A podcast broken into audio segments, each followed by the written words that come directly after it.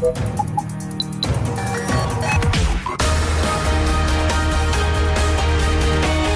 Tube, l'intervista di Marta Cagnola.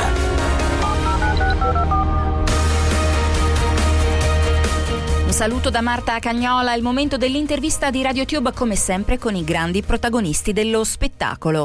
Sony Music Milano è il direttore artistico dello Zecchino d'Oro. Ha presentato le 14 canzoni in gara nella prossima edizione, già disponibili online, con autori come Checco Zalone, Enrico Ruggeri, Cesario. Abbiamo ritrovato Carlo Conti. La storia dello Zecchino quelli che l'hanno inventato, che l'hanno fatto, la leggerezza di, di, di quelle canzoni e di quell'età. Lungo largo del Pacioccone che è una canzone che mi ha sempre fatto divertire molto, però eh, c'è il caffè della Peppina cioè, ce ne sono tantissime che mi sono divertito e ci siamo divertiti a far cantare da cantanti attuali quando abbiamo fatto su Rai 1 lo speciale per i 60 anni dello Zecchino d'Oro in prima serata. Pensavo che vincesse, non so, il Valzer del Moscerino o, o altri brani e invece a sorpresa ha vinto Carissimo Pinocchio che forse è il più lontano dei ricordi delle canzoni dello Zecchino d'Oro, fu portata con grande successo poi e cantata da Johnny Dorelli. Cosa ti aspettavi quando hai accettato questo incarico? Disco e invece cosa ti sei trovato? Mi sono trovato a sentire eh, 700-800 canzoni e questo non volevo farlo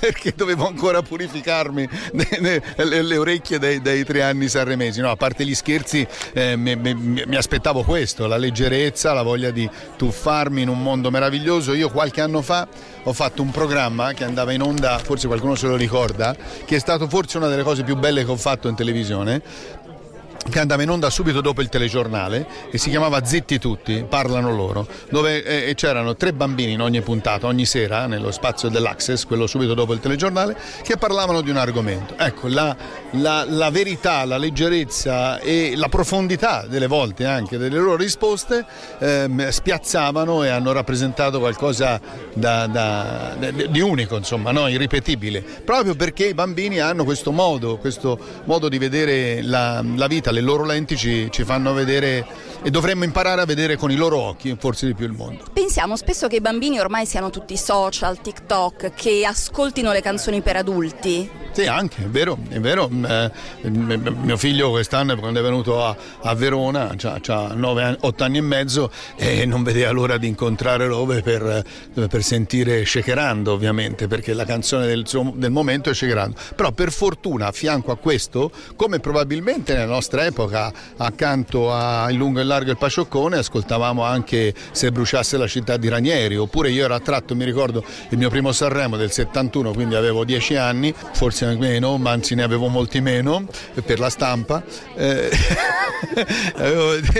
e beh, rimasi colpito da Lucio Dalla che cantava 4 marzo 1943. Quindi la musica è musica, poi ci sono i bambini è giusto che ascoltino eh, e sappiano ascoltare e filtrare le canzoni degli adulti come eh, le, le canzoni fatte appositamente per loro e cantate da loro.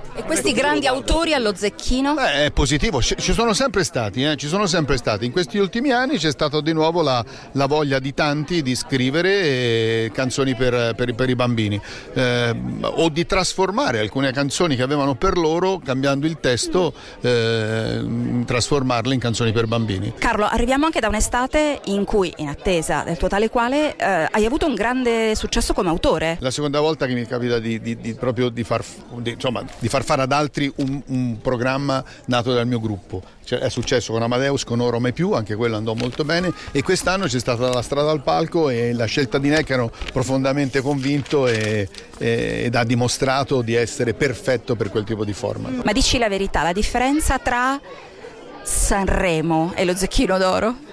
Tutte e due divertenti, è, è chiaro che qui allo Zecchino d'Oro c'è ancora più leggerezza.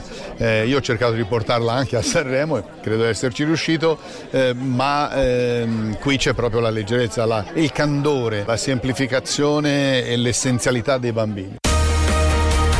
Ed è tutto per questa puntata di RadioTube l'intervista con Carlo Conti. Ancora un saluto da Marta Cagnola.